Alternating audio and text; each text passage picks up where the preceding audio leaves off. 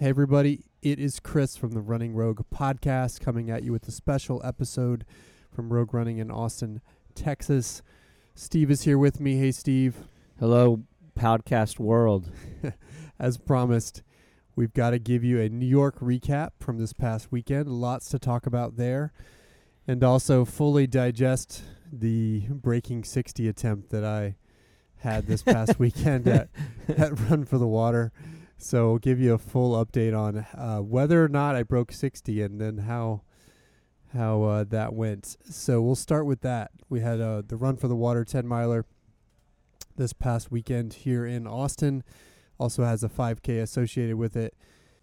It was a big a big day for for Austin runners. We had Mark Panalis back on form after suffering some injuries earlier this year. Supposedly with no training, although Supposedly I he no said repeatedly to me that he had hadn't done much training, but uh, he won. He won going away in 51 minutes. o- on over one guy who was definitely training because he's getting ready for CIM, so he's Yeah. in pretty good shape, and another guy who, you know, admittedly is coming off of trail and ultra trail stuff mostly, but yeah, he had a, a signature win for. so Mark. yeah, beat Will Nation by nearly a minute. Both Mark and Will are former UT track and cross country athletes, and then David Fuentes, a longtime Austin runner who has been doing more mountain running recently, finished the podium on the men's side. On the women's side, Allison Mendez Cleaver came back into town, her first race back in town after moving back to Austin from Houston with the win in just under 62 minutes for the women. Kristen Tucker, Team Rogue athlete, had a massive result for her to get second Pretty huge. overall. Yep. And then Jennifer Hall was third, rounding out the podium with Kate Barrett in fourth. So big day up front. For me, the day was big. Also, obviously, I was trying to break 60 minutes in this race. This was my seventh attempt in a row. So I've done this race seven years in a row. We've talked about my journey to this breaking 60 goal on many episodes of the podcast, and I did not achieve it Yeah, it's tough, isn't it it? was a tough, tough day. Before we break all that down, though, I wanted to say a few things. First of all, kudos to Gilbert and his team at the Gazelle Foundation for putting on another race. Amazing race. it's the best race in town, in my opinion. It's just I mean, Cap 10K is Cap 10K, and it's such a circus. But in terms of my, I just that race has just a, it's just incredibly difficult. He calls it difficult. They flip the directions every every a year or so when they can, and yeah. it's uh it's just incredibly well put on and um and a great a great race. I try to get all the athletes I have to run it every year. It's, and have since its first year. So It's one of those to me that every Austin runner has to do every year. And look, there's a 5K option, there's a 10 mile option. Whether you're in shape or not, you should be out at Run for the Water. it supports an incredible cause and supports a ambassador of distance running for our city who is I mean Gilbert is just an amazing human being and to support him and support his cause and in the long run basically support our our local community and running it's um it's just huge it's amazing It's a big deal. And for those that don't live in Austin, Gilbert is a longtime Austin runner, has a training group that in some ways competes with ours called Gilbert's Gazelles. And his Gazelle Foundation raises funds to build wells in Burundi, his native country. And so he's basically bringing clean water through this race to Burundians in his native country. So great cause, great race. If you're an Austin runner, you should be doing it every single year, just like the Cap 10K. And if you didn't get out there this year, get out there next year. So that's my first point. Second point is I have a lot of people to thank. Had a lot of support on the course. I had people that I don't even know through the podcast emailing me, wishing me luck it's so for, awesome for the race, which is just really cool. I Had my wife put together a cheer station of rogues out there. My kids were out there. They made signs, so it was a big deal. My own group that I coach had a had its own cheer station with about a half mile to go. So there were a lot of people out there supporting me, and then of course you were out there. We had lots of our own runners doing it, and so it was a really cool experience to see and feel all that support. So I wanted to thank everybody for that support. And and thirdly, before I talk about myself, I got to talk about my Team Rogue teammates. Albert Marino, who I trained with directly, had an amazing race, actually breaking 60 in a negative split. Kristen Tucker, obviously, we've already mentioned, had an amazing race with a m- massive negative split for her, nearly three minutes. you know, crazy. front front to back. Yep. Almost ran me down at the end. Yes. Um, so unreal. Yeah, she was only like two seconds behind you. I mean, it was like it? seven, I Seven think. second, but yeah. in, anyway, she had an amazing finish, and I could I could sense her coming, um, and did all I could to hold her off. But but both amazing races. Also, others that were out there giving everything had you know Jay and and Ashish and Rebecca. Lots of good races out there. So I want to commend all of my Team Rogue teammates for their results. Really impressive and inspiring to me, even though I didn't have the day I wanted. And then for me, you know, I've got no excuses. I mean, the, you know, you always say, Steve, what does the race require? And the race required the ability to manage the conditions, and I wasn't ready for that. You know, it was 75 degrees on race morning with 95 plus percent humidity, really, really warm and humid conditions. And, you know, and I did what I could only do, which is go out and run the plan no matter what. And so I went out.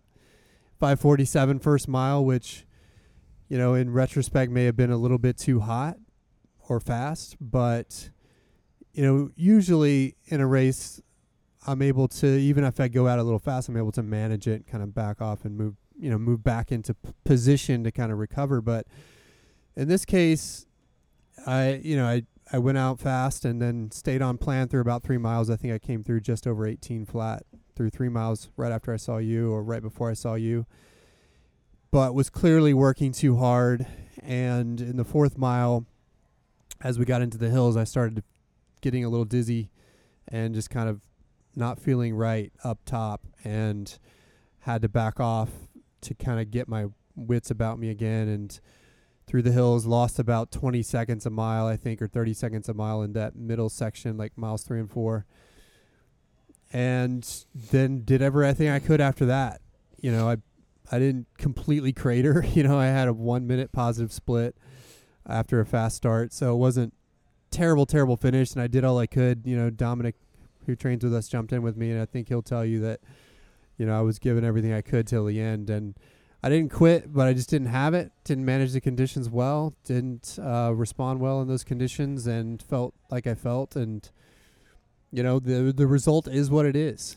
So let's unpack this a little bit more. You're, Yeah. you're, uh, I, I think your statement of saying didn't handle the conditions well sort of makes it seem, and, t- and our listeners might think that there was something that you could have done about that.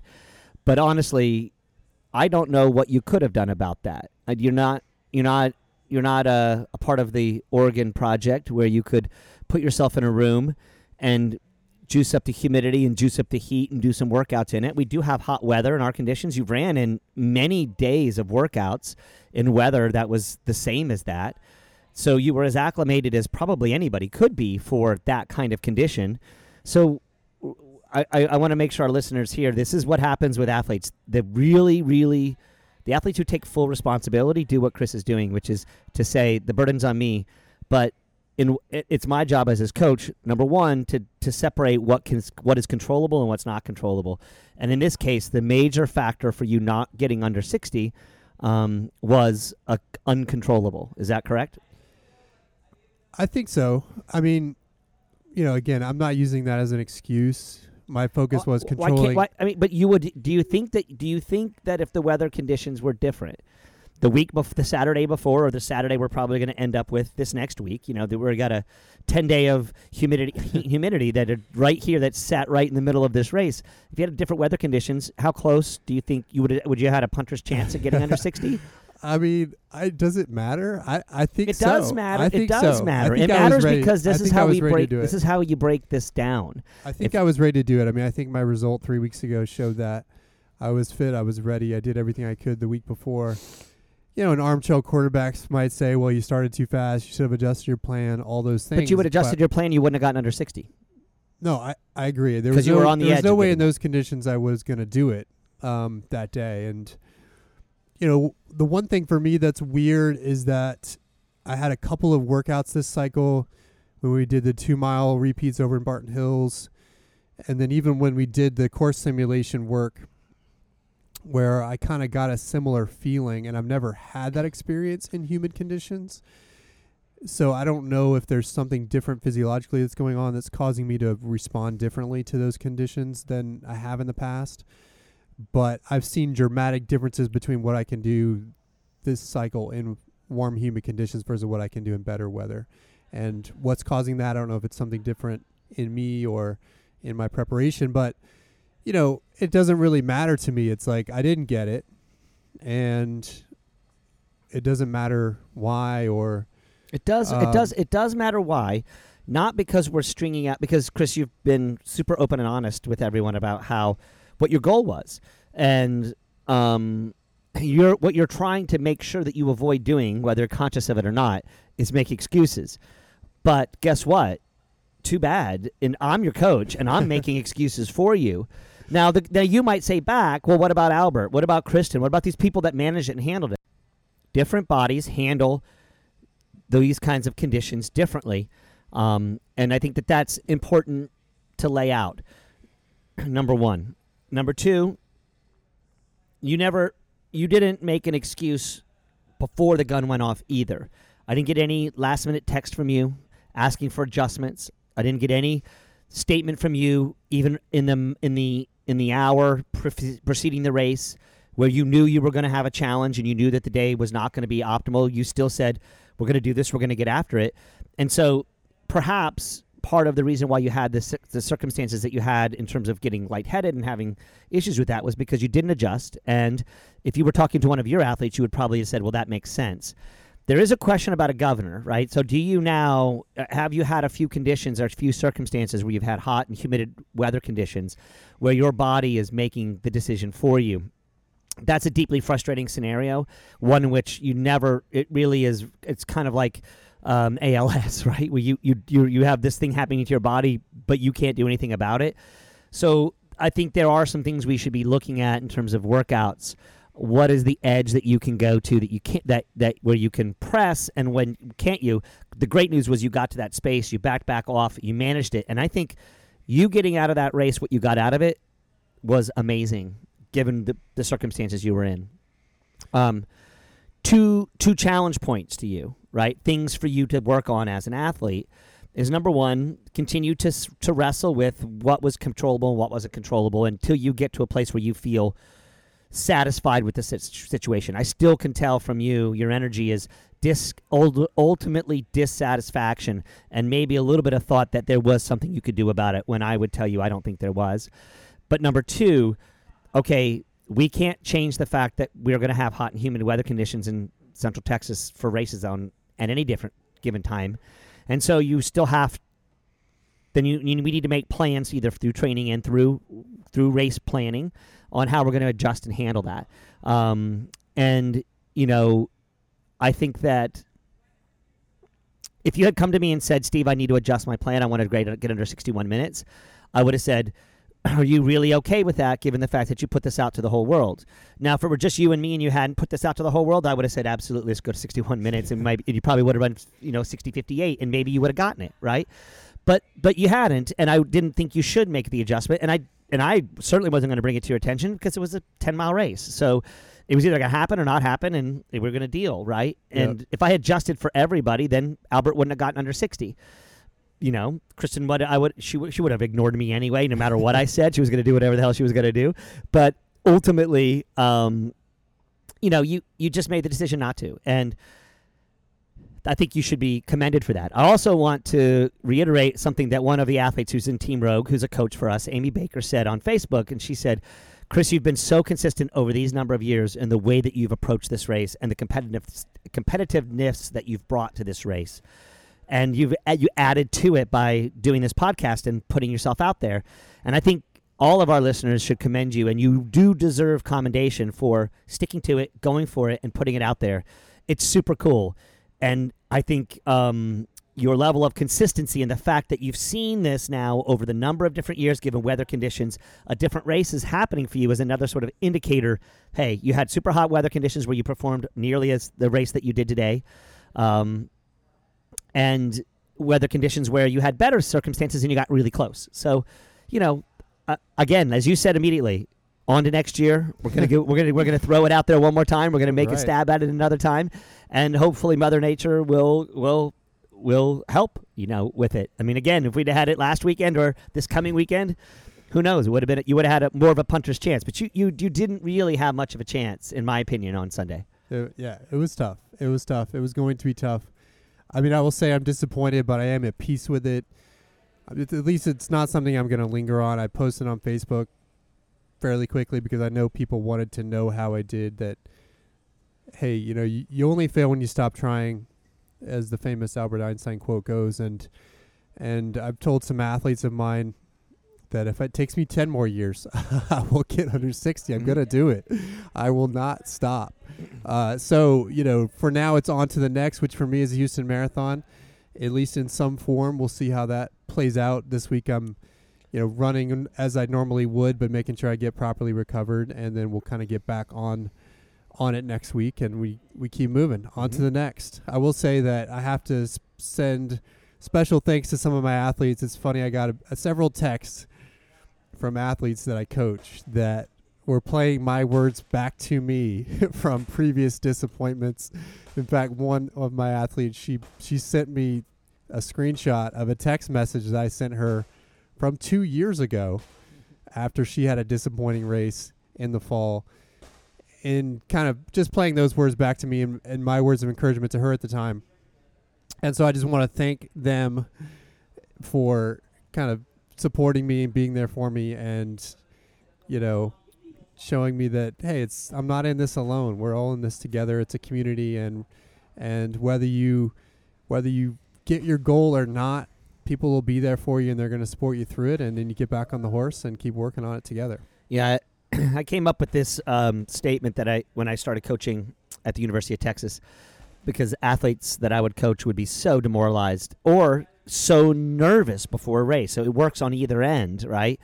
And it's what you're talking about. It's that you're going to put your shorts on, you're going to go out for a run the next day, and you're going to put the miles in, and you're going to get right back at it. So while it is important to have command performances and go for things, it's also important to recognize before and after the race that life moves on, and we keep we keep going to the next thing and learn from the expe- experiences that we have to the best of our ability and um, you know i don't i think from a training perspective there's not much more you could change unless you were going to make it all that you were going to do it was a command performance for you but it was always in the back of your mind that i'm really a marathoner and this is not really my my main thing it's an a race for this cycle but i also have another thing coming out in front of me um, while Houston probably isn't super super command performance, although we'll see. Maybe maybe Yeah. you'll rebound. Um, and we did do specific training for you. It's not like we did a purposeful just ten mile plan for you Right. with a huge peak. So um, anyway, I just again, I, I think it's really important to to give you the credit that you're due for the courage it takes to put that out there for the whole world to hear, and then have to come here and um, and face the music and say, "Hey, I didn't get what I wanted, and I've got reasons, um, but it doesn't change the fact that It I didn't get what I wanted." Yeah. Yep. And by by way of segue to our New York recap, I this is something else I've been thinking about myself, and really something that we talked about with Emma Coburn and Courtney Frerichs when they got their medals at the World Championships. You know, they the way they talked about their races was they didn't know Emma didn't know she could win gold. At some level, she believed it was possible, but she didn't know. All she had to do was commit to putting herself in position to be there when it mattered. And that was something I was thinking about all week and, and looking at the weather and you're obviously frustrated looking at the forecast and seeing it's not going to be ideal, but for me I didn't have to know whether or not I could run under 60 in those conditions. All I had to do was commit to trying and running the plan that we had and that's what I did. And in this case it didn't work out that I was able to do that, but it's not always going to work out. And I think in the case of Shalane, as we segue to New York, you know, it's fun when it works out for somebody because, you know, looking at that race, she was up against the greatest, you know, one, you know, either the, the greatest or the second greatest. One fem- of the greatest. One of the greatest female time. marathoners of her time, current women's only world record holder in the field, had run away completely from everybody last year. And she knew that given if they both had their best days, she couldn't beat Mary Keitany, but she didn't have to know that she could win that race. All she had to do was commit to the plan that would put her in position to win the race. And then it worked out that she did. So, so let's segue there, which is an amazing New York. And by the way, it was the perfect antidote for a crappy race. Yes. Being able to go home and watch New York. and get your picks right, or Yeah. nearly as I close, was- pretty close I to right. good. I, I was pretty you were good. better than me, that's had, for sure. Had uh, you know three of the top four women in in slightly different orders, Yeah. but um, but I mean we'll start with the women's race because that was obviously the biggest deal for for Americans on the day and and and for Americans in a long time. Shalane wins first New York marathon marathon by a female in 40 years since 77 and and to do it in that fashion kind of running away from two of the greatest marathoners. I mean, you've got Mary Keitany, who we just talked about, and then Edna Kiplagat, Kiplagat and then I don't know the Ethiopian as well, but she's you know a 221 right. marathoner. To run away from them the way she did, put two, put a full minute into Keitany in the final two and a half miles or so, and to finish so strongly, it's it's just it's beyond inspiring. I it's mean, the- beyond inspiring. it's It- beyond I don't know how many people were. My Facebook feed and Instagram feed were blowing up with tears. People in tears, and it's so nice to have an athlete that we all respect and we all know is doing everything she possibly can to be the best, and in our opinion, in the right way, um, succeed on the largest stage and surprise the heck out of people. Now, you and I talked about this offline the weather conditions or Mary Keitany's problems that happened that day, which we'll discuss in a second. Yeah. You know, my state, I didn't realize those things. I, I after I got off, after I saw the race results and did a little bit of reading, I kind of walked away from it.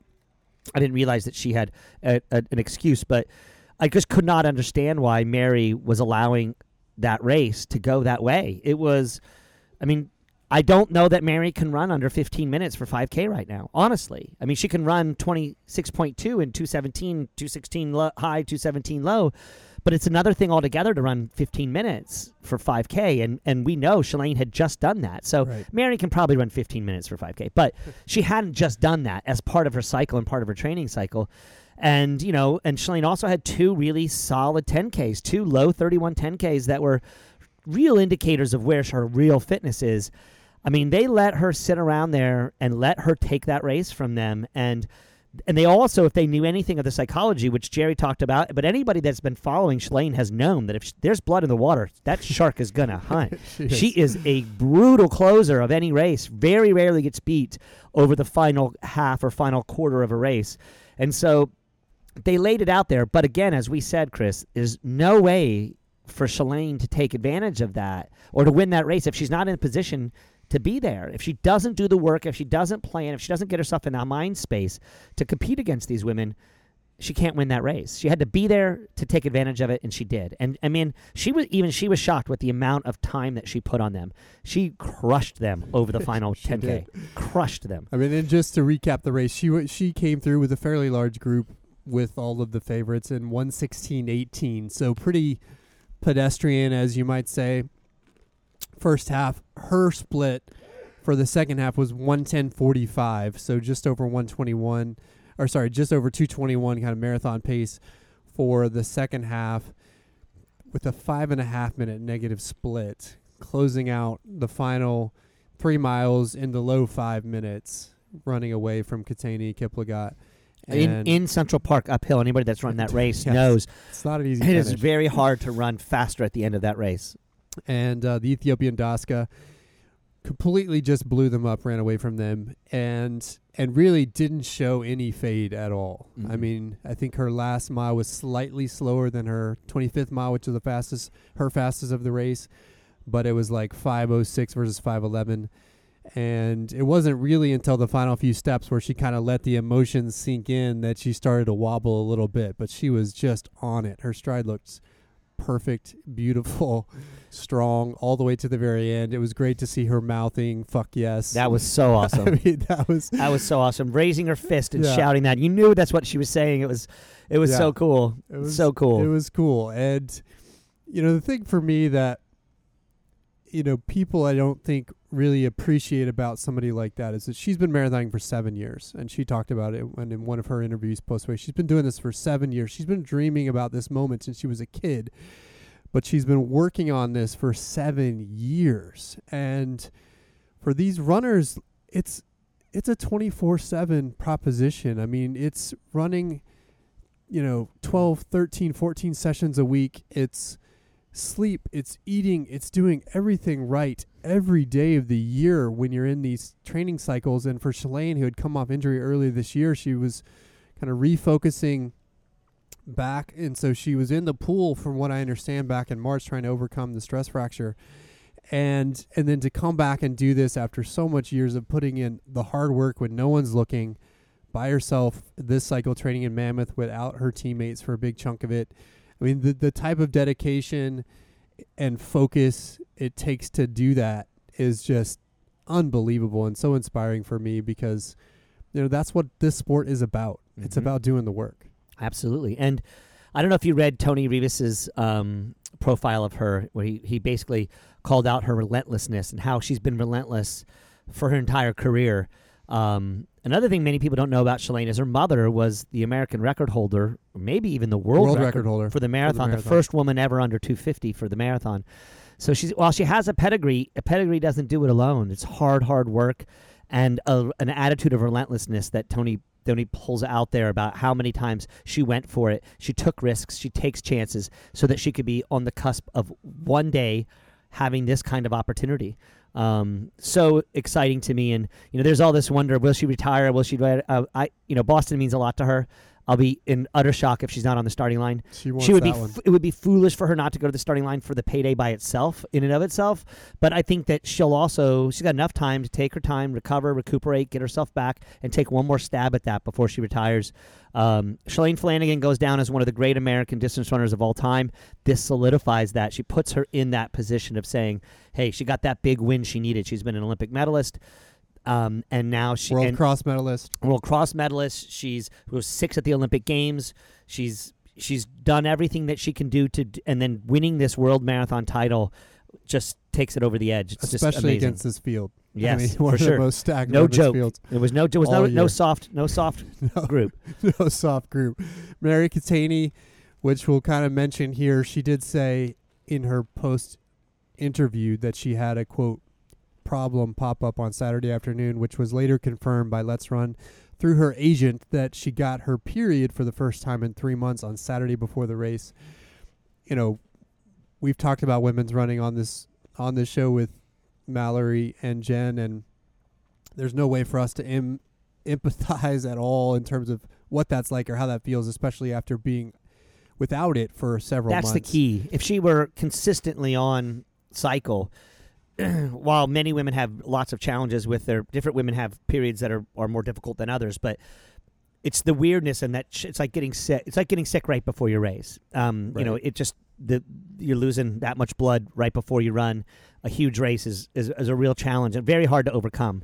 And Um, she gave that as a reason why she didn't follow her typical style of Right. She didn't use it as an excuse. She Yeah. just said, "This is why I didn't do what I was didn't going to, go what you would have expected me to do." and she still got second. I mean, amazing. right? Still ran away from. almost all. I mean, I mean, really an impressive, really impressive that she was able to do that. Yes, Yeah, and she was in it all the way to the end. You could tell. So hats off to Mary Keitany for for this result. She won New York three years in a row. This was her attempt at four in a row, but there was destiny involved. I think with Shalane on this one. Edna Kiplagat f- ended up fourth behind the Ethiopian Daska. Also amazing. You could tell she was just not quite fresh after too much racing, you know man. three marathons too in a year racing. in really a nine month time know, she frame. needs to chill. It's a lot. It It's a lot, but it, to me, it's still impressive that she did what she did. And I mean, she was in it, you know, until that 23rd mile when Shalane kind of broke things up, and so impressive there. Also impressive, Allie Kieffer coming out of nowhere, 15 Absolutely. minute PR to run a 229 to get fifth, and You know, her first marathon that she ever ran was like at two fifty five. 255. She ran 244 indoor marathon at the Armory. Yep. which is kind of a, a a stunt of sorts this past spring, and then took 15 minutes off of that. You know, she's a Foot Locker finalist. She's competed well at NCAA's. She's got a pedigree. She qualified for the Olympic trials in 2012 for the 10K. So she has a pedigree, but she'd gotten away from it a little bit, had been struggling with some injuries. She talks about how she's had some, you know, eating challenges that she's been managing and but has kind of gotten back in a good place with running, is surrounded by a community training in Buffalo, New York called The Village, which is a running community where she's doing some coaching there and training and she's kind of fallen back in love with the sport, and so it's so Coaching cool. herself, writing her own workouts, listening Yeah. to her body, doing Running what she needs to do. Twenty miles on her own. She- Sometimes she I said, think but really she's somebody impressive. we need to be looking at as potential. You know, she, a 229 here on this day with the way that race went, and her not running that.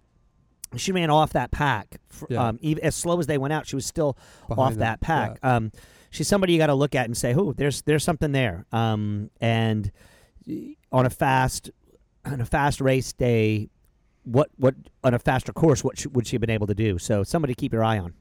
for sure. Definitely. Then you had Kellyn Taylor and Stephanie Bruce rounding out with four uh, American-born women in the top ten, and then you had Diana Nukuri, who just became a naturalized citizen, finished ninth. So we had fin- five U.S. citizens in the top ten on the women's side, which is amazing.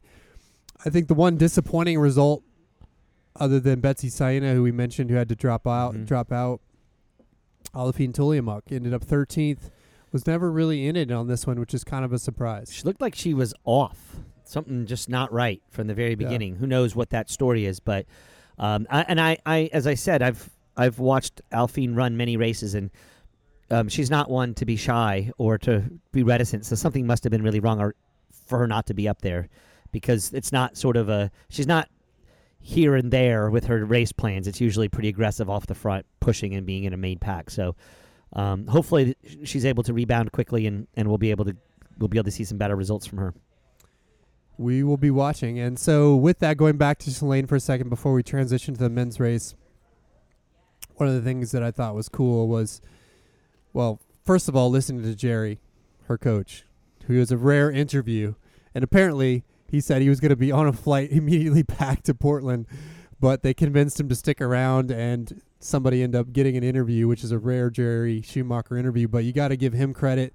Again, Bowerman Track Club showing up in big races as they always tend to do. And I love his interview because he's so humble about his role. He never he he. He, he didn't even he said he didn't even think it was going to happen even when it was going to happen almost you Yeah. know it's like he definitely is, does it's him not being in the spotlight is not curmudgeonness uh, there's a little curmudgeonness he's a bit of a curmudgeon but Sure. it's much more about letting his athletes shine Yeah, and and you know, and clearly he he gives them most of the credit, you know, for better or for worse. I thought it was cool though when they asked him about what what was the strategy for this one for Shalane, and he said, "Look, it was simple. It was cover every move from the beginning. So if Mary had gone off the front, Shalane would have been on it, and then you know." Push until you can't push anymore, and if there's something there at the end, go for it. That Yep. was the plan, really straightforward. And so that also showed for Shalane that she was she was going for it no matter what, no matter how fast the pace was from the beginning. So that's cool. I also thought it was cool that Shalane talked about in the final miles where how she was thinking about Meb uh, and his race in Boston and what he's done and how she wanted to make him proud. so cool Um, you know, and then when she crossed the finish line, she immediately went to the left and hugged two women there, both from Meb's family. I don't know if it was, I think it was his sister and his wife were standing there right by the Mhm. finish line, and those just happened to be the first two people before the president of the NYRR was there. So she went over and hugged them and kind of thanked them for you know giving you know Meb to her as Yes. inspiration. So to me that was just really cool to see on Meb's you know final marathon to see him have a role in Shalane's race is really cool. So with that, let's talk about the men's race. I um, almost, in spite of myself, got this one right. yeah Geoffrey Kamworor you got it got you got, it the win with the, the late ad Wilson Kipsang getting second. Not a huge surprise that he was on the podium, but maybe a surprise that he didn't get the victory, although he almost ran him down at the end. Uh, if that race had been a, less than a, 200 meters longer, I think he would have caught him.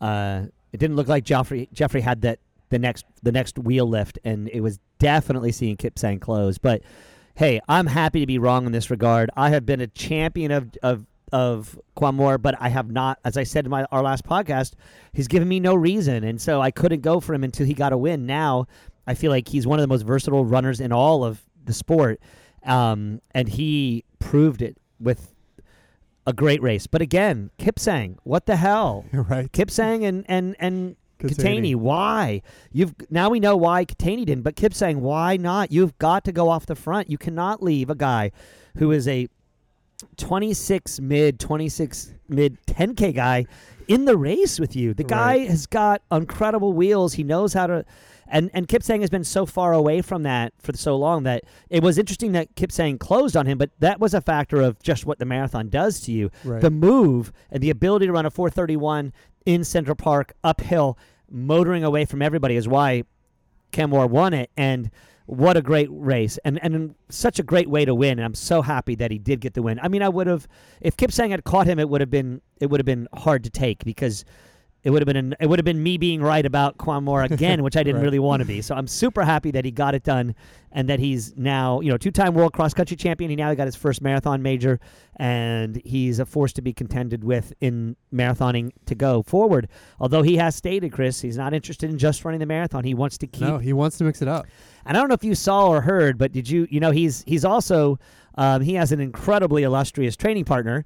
Um, who happened to be at the finish line there when he, Kipchoge. Kipchoge so when cool. he finished, and Kipchoge was just seemed somebody said it seemed like he was happier for Kamworor's win than he was for his own. Yep. Like he was so effusive, and you know, Patrick Sang, former Texas Longhorn, getting it done with his athletes left and right and left. And by the way, I don't know if you saw, Sana is now moving Yes. to that group as well. So expect to continue to see more and more from those folks. It Yep. is pretty amazing, um, and what a great signature win for him. Crucial and critical win for him. Yeah, that 431 mile is impressive. For reference, for those listening, the world record marathon pace is 441. So to be able to drop 431 in the 25th mile on a tough course in New York is It's probably why Kipsang was closing on per- the right. last mile. perha- yeah he went a little too much too soon, but you know pretty unbelievable. Although you know if you look at the overall splits on this one, it wasn't that crazy of a negative split. These guys went through the halfway in six, just over 66, 6609, Mm-hmm. and then came through the second half in 6442 for Kamworor with Kipsang three seconds back of that. So it's odd to me that Kipsang would have made a push from further out, you know, 17 miles, 18 miles. Foolish. Foolish. And as a result, he left the the world cross country champion in the mix. He's Yep. also run well on the track, and it cost him. yeah, it did. I don't. Yeah, what'll be interesting to see. You know, it's also I think interesting for somebody like Kipsang who typically is in paced races where they're trying to run fast to switch to a race like this where tactics are involved and you know you see in this case he played it wrong. and he's come up he, in tight races like that. He's come up the loser now twice at least. So, um, you know, when he lost Berlin to um, what's his name from Ethiopia, it's like he that race was really really close to the very end, and then he got he You're got nipped- forgetting I'm name. forgetting Bekele's name. I, I'm, I'm terrible with names. It's very hard to remember names for me. But anyway, he, he's lost in these tight ones, so he should know that he needs to get away and get away good if he wants if he wants to get a bit get a win. So, but Kipsang I think still is in the conversation for getting a world record. I mean, that was a seriously great race for him still, and it was it was proof that um, whatever happened in Berlin in uh, this year, uh, he he very nearly pulled it all off. So. Yeah. And and al- also it's harder than people might realize to try to peak for Berlin and then turn around a couple months later and try to re-peak for New York. I mean that's really difficult to do. So solid result for him. He's not going anywhere. He'll be back. Uh, hopefully we can get a Kipsang Bekele Kipchoge battle again at some point, maybe in London this year. Let's talk Americans. I have a little bit of a beef with the American men that I was literally yelling at my TV watching the fact that Meb was the only American willing to actually cover the moves and stick with that lead pack the entire time. I don't understand it. You have this 42 year old who's, you know, knows that he can't hang with these guys in terms of speed, but just he also knows he can't help but just at least put himself in position. And he hung with those guys till mile 19, still finished 11th and 215 even though you know he said himself he struggled over the last three miles and completely collapsed to the finish line at the finish line to the point where he had to be kind of peeled off the concrete. He gave every single thing. He was the only American actually covering these moves, and I don't understand it. I mean, uh, maybe Abdi, I, I would understand it. He's also 40 and a little bit older, but somebody like Jared Ward, like you're not, it's like the Ryan Hall thing. It's like you're not gonna win or put yourself in position to win these races unless you're willing to cover the moves. And it's really frustrating to me. I think the American men have a lot of work to be to do. I totally agree with you, Chris. It's this is an attitude of the women believe and seen around them if they want to be the best in the United States, they have to be the best in the world. The men have given Galen Rupp the title of the best among the in, the in the nation, and now they're playing second fiddle like we did in the '80s, like we did in the '90s, like we did in the early 2000s.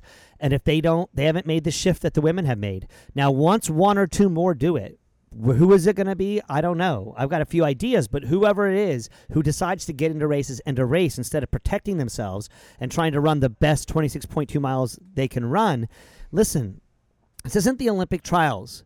Get in the race and try to win, or get in the race and try to be the best race performance you can do. It's a fucking race, not a time trial. Right. Okay? If if some of those guys who are trying to get an Olympic trials qualifier, I get it. Do it that way, right? Abdi, I get it. He's 40 years old. He doesn't have anything else to prove. He's the wily old veteran. He's going to do it the way he wants to do it. Right. But I'm not looking at Abdi to carry the fucking American flag at the fin- and get on the podium at the Olympics. Right. I just don't. But some of those other guys need to get after it, and they need to put their nose in it, and they need to be more aggressive. I'm 100% with you on this. It's very frustrating. I think we have the talent base to be competitive in the world, but I don't believe we've got the attitude.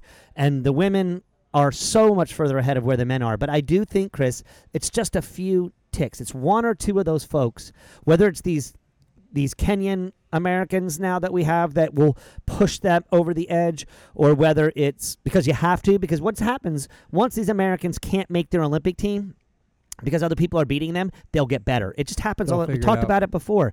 Once the bar gets lifted, everybody goes up to the next bar. And unfortunately, only Galen has lifted that bar for the American men. And so other men aren't willing to do it. And on the women's side, every woman is lifting that bar up. And every time we see more and more lifting, lifting that, going up to that level. And we're seeing women, American women being in the mix to win world majors in the marathon. And men, there's no, I mean, other than, I mean, the only person we could even comment about having a chance to do that was Meb.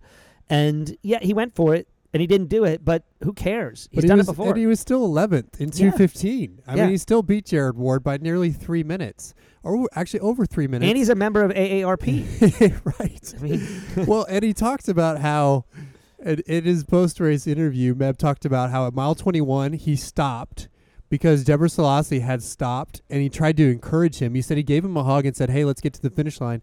And, and Lelisa Desisa said, I'm injured. I can't go. So Meb stopped. He also said he threw up multiple times in, in the final few miles because, again, he had stomach issues like Rio.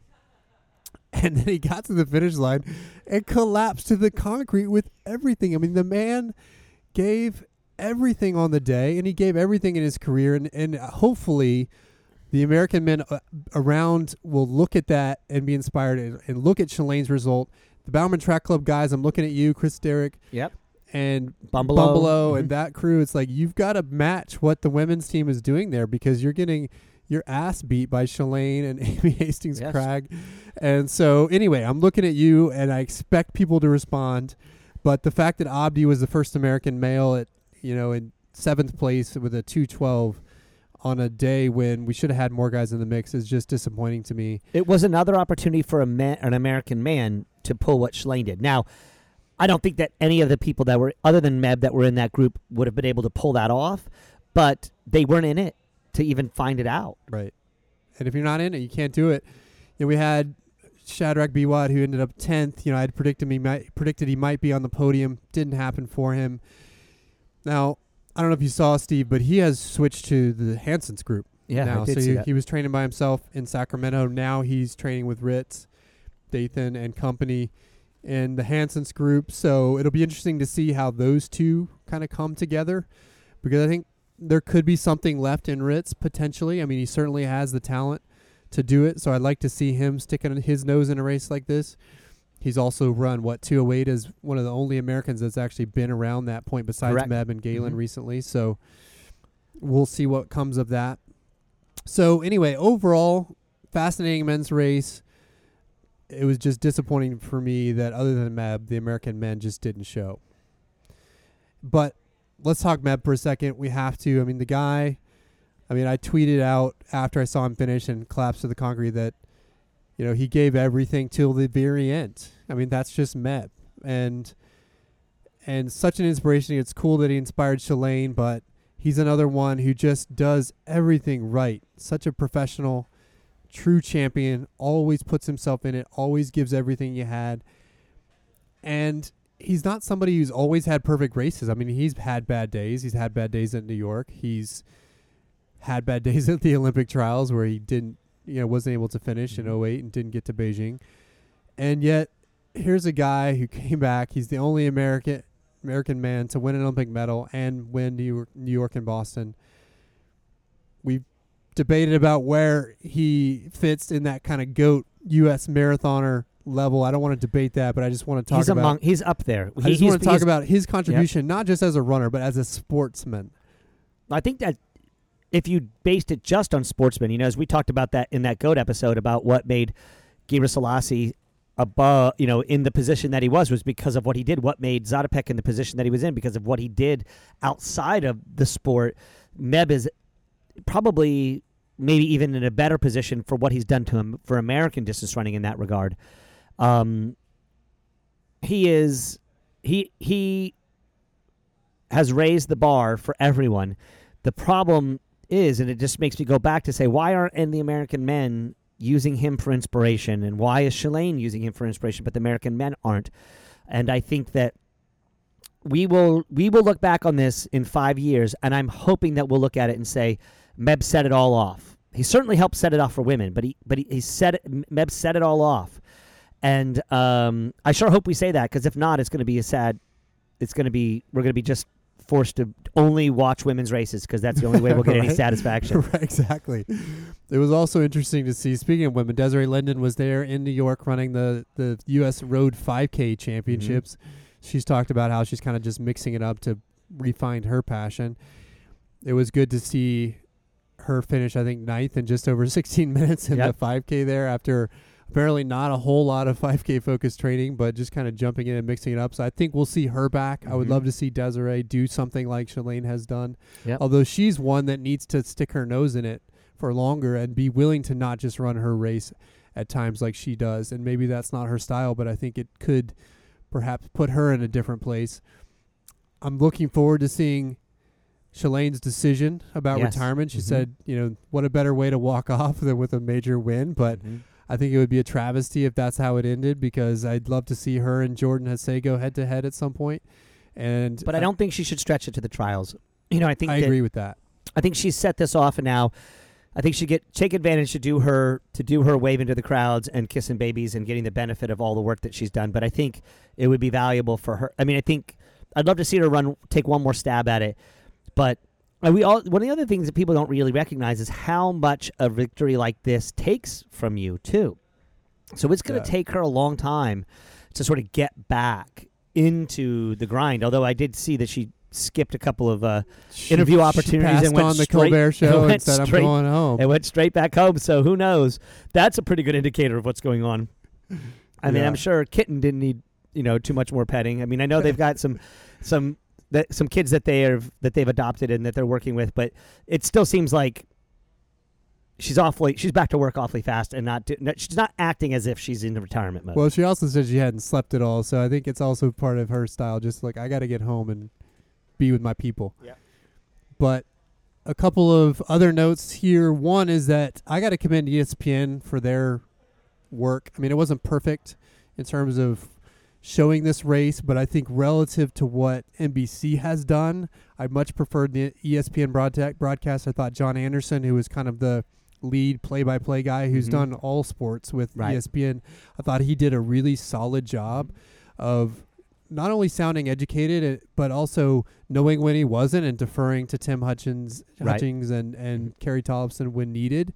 And so I thought the broadcast was really really well done. I think it's a good sign eh, also to be on ESPN, to have an opportunity to be in that mix as a sport shows that our sport is starting to turn around. If we get a couple more wins the way we have, I think we've I think we've said this, Chris, all along. Not that our podcast is the indicator of turning American distance running around, but it, it it's more along the lines of there's fi- there's it's proof that people who run want to watch people who run, and there's a lot of people who run in America.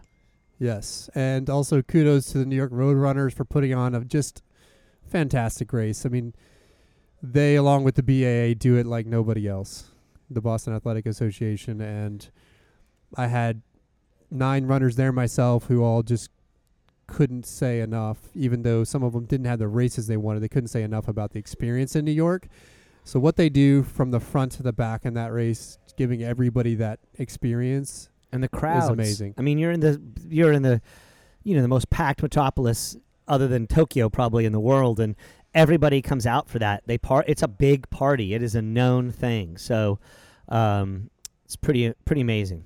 Pretty amazing. And then the final thing I'll say as we close it here is parents with kids find a clip of Shalane finishing and show it to your daughters, your sons Yes. because and I loved it because Shalane herself said this in her press conference. She said, "I, you know, I hope I was able to inspire the next generation of American women."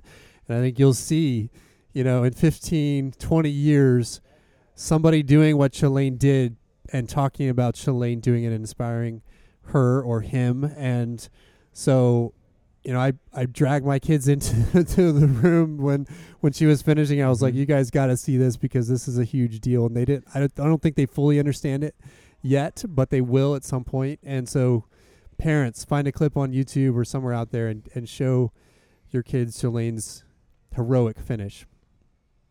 And with that, That's we'll it. close it. Oh, it's amazing day for all. So thanks to everybody for listening. As always, you can check us out at roguerunning.com or follow us on Instagram, Twitter, and Facebook at Rogue Running. This has been a special edition version of Running Rogue. Until next time, we'll talk to you soon.